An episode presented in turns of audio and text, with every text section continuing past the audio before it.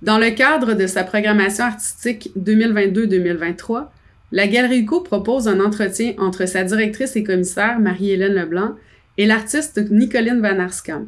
Cet entretien prend pour point d'appui l'exposition Contagious Speech présentée à la Galerie UCO du 23 novembre 2022 au 21 janvier 2023, qui consiste en un projet artistique qui se penche sur la modification des rôles que jouent la proximité et la virtualité dans les échanges verbaux et s'intéresse aux possibles conséquences de ces transformations quant à la variété et à la dominance des langues, la pandémie de coronavirus ayant exacerbé cette transition. Ce balado s'inscrit dans les efforts menés par la Galerie UCO afin de générer des formes propices à la production et à la diffusion de savoirs sur l'art contemporain. Cette série de balados est produite par la Galerie UCO en partenariat avec Marie-Hélène Frenette-Assad. Le projet Contagious Speech est soutenu par la Fondation Mondrian. Bonjour, aujourd'hui ça me fait vraiment plaisir de m'entretenir avec Nicoline Van Arskamp, euh, artiste euh, présentement en exposition à la Galerie UCO. Euh, la conversation aujourd'hui va être à la fois en français et en anglais. Et je vais commencer avec une première question. En fait, Nicoline, je connais très bien ton travail des dernières années qui aborde principalement les enjeux des langues et des relations de pouvoir. J'ai la chance d'être en discussion avec toi depuis 2019 ce qui a mené à la présentation, entre autres, de l'exposition English présentée à la Galerie UCO au printemps 2022, mais aussi au développement d'un nouveau projet, Contagious Speech, amorcé durant la pandémie. Est-ce possible pour toi de nous parler du contexte d'émergence du projet Contagious Speech et de ses liens avec tes œuvres précédentes? Uh, I will try, Marie-Hélène. thank you for uh, thank you for the invitation and thanks for uh, this um, considerate question. Uh, because yes, of course, contagious speech uh, follows from earlier work, as it always does. Um, there's always a kernel of the next thing in the previous thing. Um, so Englishes the project that you presented earlier was developed from 2014. It took me a few years to make, and it focused on the spoken English that we use, I guess, globally between people who do not use English as a first language. Um, and I try to look at what happens um, in the language, but also between speakers of Englishes, uh, and how how this language can develop if it's recognized for what it is, um, a very rich and broad um, linguistic practice, let's say. Um, after that, I made a, a large series of works about naming and how we usually don't translate names when we uh, when we start using other languages. When we have to uh, switch to another language, we don't normally also switch to another name. Um, and both of these projects um, are quite research intensive, let's say. It means that at the basis of it is uh, very long conversations with a very wide range of people. I always work from spoken word, never from text or uh, theory. Um, I'd like to meet people, talk with them, and try to find also meaning in the way they deliver what they're saying, the languages they deliver it in, the production of their language as they talk about issues. Um, and uh, of course, I found myself doing these types of conversations online um, already before the pandemic, but definitely also during the pandemic. Um, and generally in teaching and in rehearsing with actors, um, there were so many situations where I found myself in front of a screen trying to communicate that without really consciously working on it, of course, I noticed a lot of different things about that practice, and it was almost impossible not to work with it. Because all the work that I've been doing since Englishes relates to spoken word, um, let's say power struggles that relate to that, and the idea of speaking online, of platforms influencing how we speak online in ways that are way more um, urgent than I thought before I started the project, actually. Um, I had a hinge that it might be something I wanted to learn about, and the more I did learn about um, how speaking online affects the way we speak face to face, the bigger the project became. So um, that's a long way around, but that's how how I guess English is re- is related to contagious speech, and of course in contagious speech, we also find a lot of conclusions or let's say preliminary conclusions about the English language, how uh, platforms like Zoom also again fortify the quality of English language, um, the overall use of the English language, how it feeds into voice recognition systems that only properly function in English at the moment, um, and so on. So it's like a, a loop. Yeah, and and for for example, we met in person uh, for like a studio visit in 2019. But si since then, we we made two exhibitions together, all on Zoom, and yeah. all with uh, yeah this relation with language and, and the screen. And so I think it's really relevant to present this exhibition in the gallery right now. Yeah, so Thank thanks you. for that. Um, so. Um, Justement, à, pro à, propos du projet euh, Contagious Speech, euh, le projet qui est présenté actuellement à la Galerie UCO, euh, ce projet-là impliquait un grand travail de recherche et avec des discussions avec plusieurs personnes, notamment des spécialistes de la vidéoconférence, des analystes du discours, des orthophonistes, des artistes de la voix hors champ, un infirmier de l'unité des soins intensifs, des spécialistes en traitement automatique des langues, des coachs vocaux et un artiste euh, du beatbox. Comment ce travail de recherche et de collaboration se transpose-t-il dans ton projet qui est présenté à la Galerie UCO? Uh, it does in the way it often does, uh, as I just described. Uh, all the works uh, start from conversation Uh, it took me a while to realize who I needed to speak to. uh, but of course, I started with people um, specialized in uh, Zoom behavior.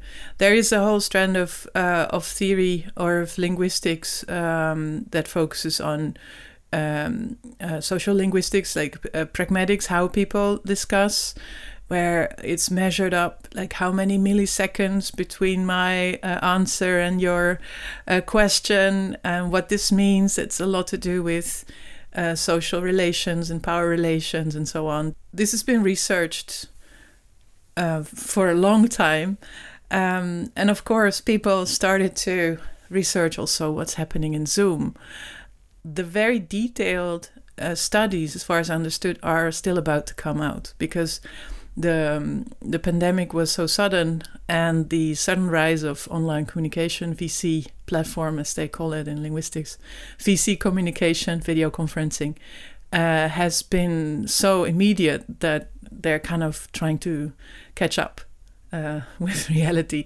On the other hand, there is so much. Uh, it's so much easier to get things organized, to get groups of people together and try and study what happens that um, of course i'm convinced there will be loads of studies coming out very soon.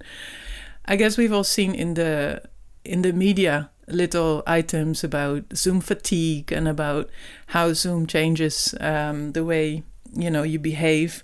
Uh, but to see it to hear about this from let's say scientific perspective is really quite different.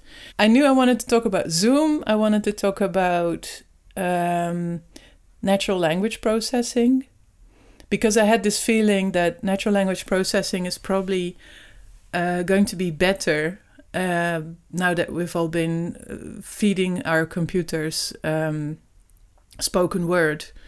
Like um, systems, they need a lot of spoken word in order to kind of uh, process. They need corpora to exist, and now we have this, um, oh, this these massive Zoom collections of speech. Um, so we've all been feeding these systems our, our voices and our speech. And um, I was thinking that there's something there I can find out and I can figure out. But uh, like in many cases, there is, has been no access whatsoever to the industry, only to academia. And um, within natural language processing, um, the researchers there um, tend to be quite close to the industry. So there's a lot of interaction but still, I have not been able to connect to anyone from the bigger or the smaller video conferencing platforms. There's just not even an answer, just nothing. Um, fortunately, I did get this is this is quite typical. I mean, this has happened before. I always do contact them, but I never get an answer. Um, so the the the academics have been fantastic in um, telling me what is probably going on there, uh, and also telling me about how they all started at the same time, how this field developed, and whether it's likely or unlikely that, you know, um, speech recognition is going to be so much better after. Uh, in the Zoom days, let's say. Uh, so these were my main topics. And then um, there is this conversation I had with you, Marianne. You told me that in Canada, there's people who blame the higher incidence uh, numbers of, of COVID at the beginning of the pandemic to the quality of the French language. And I recognize that because that was also what I heard on the Dutch radio, and people said that about the Italian and the Spanish. And then later, I also heard this about Korea and Japan. People there thinking that uh, there was more COVID in Europe because of the way we speak. So I realized there is something to do with um, a kind of essentialist um, take on language. Like we all speak in the same way, therefore we will all uh, suffer in the same way, let's say, or more or less. Um, and I wanted to find out how much of that is um, based on facts I mean, I'm sure people who express those things did not base it on facts, but more on sort of like overall prejudices or whatever. but there has been research done. And I did manage to speak to some people and kind of trying to find out how they go about it and how what is it that they research uh, because there is uh, there's a speed of particles that you expel when you speak that can contain virus, but there's also the size of them and then like the amount of them. So there's all these different qualities of virus dispersion uh, linked with certain words and sounds. it's like really absurd to think about it. So these, anyway, these three were my main um, uh, interest. And then so many other ideas came like but then i also want to talk to speech therapist and and what about voiceovers? Like do voiceovers still breathe? Like the last time i heard they don't. Um, and then what about beatboxers? Because they breathe in and out and they make sound. And what about um, what about uh, people use sign language? Like i know that when people sign they use breath but how? Um, so then everything came together and uh, as usual uh, from conversations with lots of people, I extract um, a kind of a, a more dense script that was then read by uh, actors. Um, and then there's always an issue about trying to find the right languages. So even when everyone's speaking English, uh, they don't all speak the same kind of English. So that's always the biggest job to find the right speakers of of the right type of English. Um, yeah. And is it regarding those conversation you had that you decide to uh, to bring performers live in the gallery for uh, for breathing uh, live in the gallery? Is it regarding those all those conversation you had with some uh, specialists? Actually, that idea was already uh, there before. I went about studying this idea of speaking online through breath and um, breath that is, of course, absent normally in while speaking online. So I thought, let's try and uh, make it present again and suggest what happens when um, the person in the screen is still breathing, but maybe someone else is breathing. So it's like a stand in for the breathing in the screen. And I think through the project, and you also know that um, there's been different ideas of how that breeding should be represented and by whom and in what way. and I think we stripped it down to uh, the basics, really. I don't know how we could make it any more precise than what's going to happen um, in the gallery, where there's one person breathing along with the people that you can see on the screen. Um, and what we don't know yet is how these people will maybe um, get visitors to also breathe along. Um, it's not a requirement, but I really wonder if that happens because people do adapt their breathing on the breathing of people around them. Yeah, let's see. mm-hmm.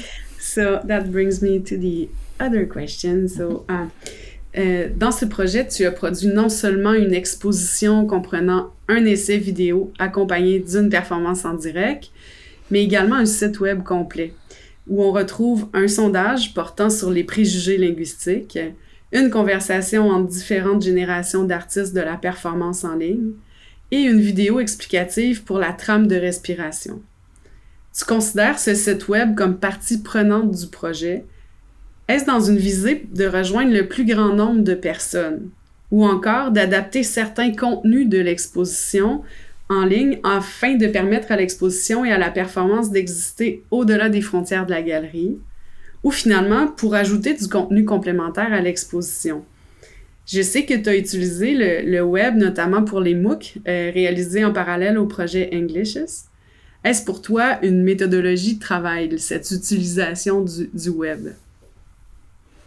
It's all of those things to some extent, but the website is not something to document only the work.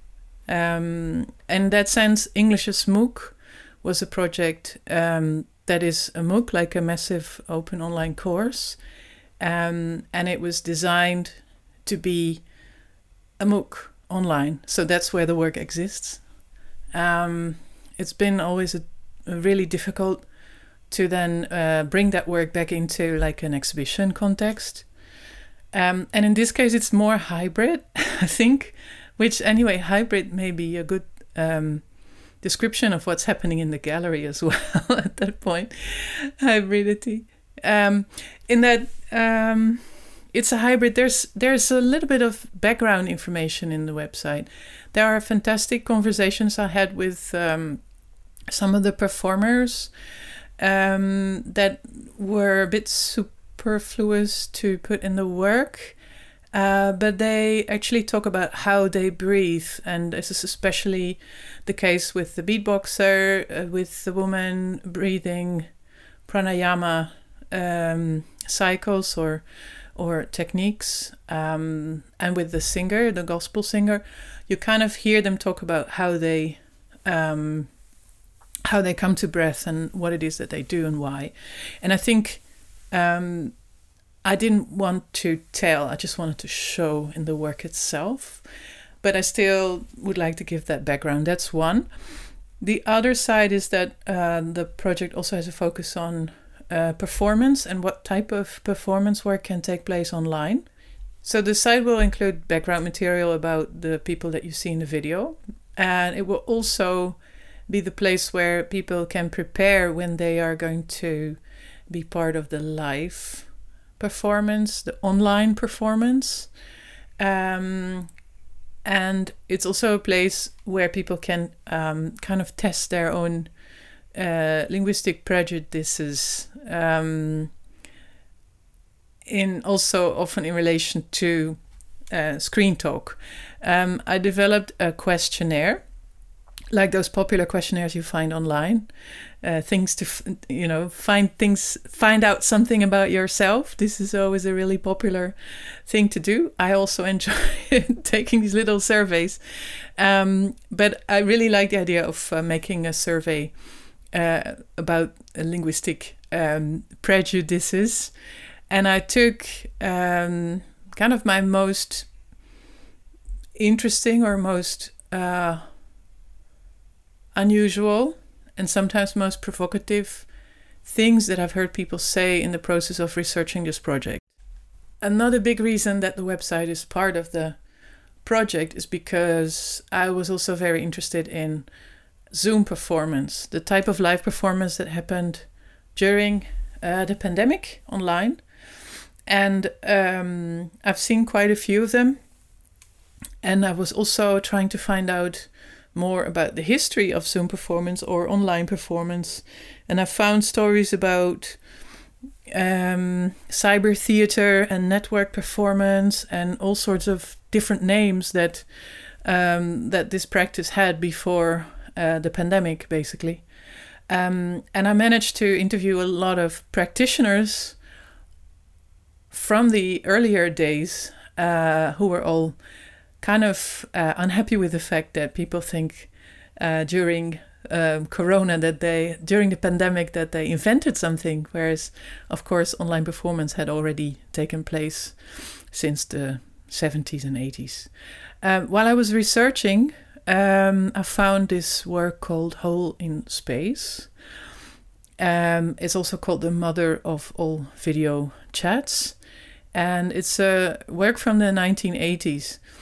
And um, I found it really, uh, it was a very strange moment where I first encountered it because it made me realize that 1980 is really not that far away and the people the way they behaved in the work is so different from how we behave right now basically that work uh, is installed by Kit Galloway and Sherrie uh, Rabinowitz. One sort of screen was placed in a public space in New York, and the other one in a public space in LA, and they were connected through a satellite, I believe. Um, and uh, there was no context given about why they were there, but some people passing by would realize that in a way there's a hole in space to LA or vice versa. Uh, and what's what excited me most about it was the way they started to interact with each other and also with the screen. Uh, it's really like they're like playing a game, and it's so different from how we kind of uh, do this type of interaction right now. Um, from those two, of course, I got um, uh, got to also other practitioners over time. In the in September, we've had a meeting, um, a first encounter between people of different generations who work in cyber performance or Zoom performance or this thing that doesn't have a single name. Um, and um, that conversation will be also available online, and we'll have another one later on during the yeah. um, duration of the show. And and maybe just one little que question about Hole in Space by Kit Galloway and, and Sherrie Rabinowitz. This work will be presented in the gallery space mm -hmm. with yeah. your uh, video essay and the performance live. So is it usual for you to to kind of include a work from another artist or or what this bring in in your project? What mm -hmm. this mm-hmm. project means in the gallery space? as as you said this, I just realized that maybe it's the it's the opposite of bringing work into a website. Actually, what I'm doing is doing a website thing in the gallery. Like uh, I'm I'm I'm putting a link to his work in the gallery. I think that's really how I see it. Like I want people to see that um, as they are also experiencing the rest of the work, and um, I think it should also have like yeah, it's like a link like a link in a website. We totally understand that the website and and the exhibition in the gallery space are totally connected and they have resonance on both platform. Yeah. Um, so we are at the last question already. Um, je veux souligner que ça a été un immense plaisir pour moi de travailler avec toi, Nicoline, d'assister à la production de ce projet-là, de partir à partir de l'idée initiale, en fait, jusqu'à sa mise en exposition et à sa mise en ligne. Euh, je me considère particulièrement privilégiée, en fait. Euh, présenter ton travail dans un contexte où la langue est un enjeu quotidien, euh, frontalier et politique, principalement à Gatineau, a été une, une façon pour moi d'ancrer mes préoccupations dans la programmation artistique de la galerie. Réfléchir avec toi sur les enjeux de la discussion devant un écran en temps de pandémie m'a aussi permis de saisir un moment historique et traumatique d'un point de vue plus conceptuel et je t'en remercie infiniment. Bien que ce projet soit à peine terminé, euh, est-ce que tu entrevois de nouvelles problématiques ou de nouveaux défis euh, en regard des langages et des relations de pouvoir? Thank you, Marilyn. Uh, I'm really glad to hear that, and the pleasure is uh, very much mutual. It's really great to be kind of working with you and following up on things um, over time. And you've been not too nervous for me to make like changes in direction, and that's it's that's really really great. Um, I've never, as you also know, I've never really intended to make a Corona work. Um, the work on contagious speech and on breathing um, also has was there before. The idea of breathing has really helped me to contextualize a work about screen talk, let's say. Um, I am not done with screen talk. I think I only just touched on it. It's really, really difficult to, uh, as I said, it's really difficult to access uh, sources, um, people who are willing to talk about these things and about latest developments um, directly. But I do see that there will be a lot of hmm, there are a lot of challenges. Screen talk really poses many new challenges when it comes to spoken language and um, power differences between languages. And for example, one thing about screen talk I haven't fully worked with yet or explored yet is the idea of corpora. Corpora is the collection of speech uh, that people use to digitize or to synthesize speech. And um, corpora is collected by companies, companies I can't reach or speak to, I don't have access to.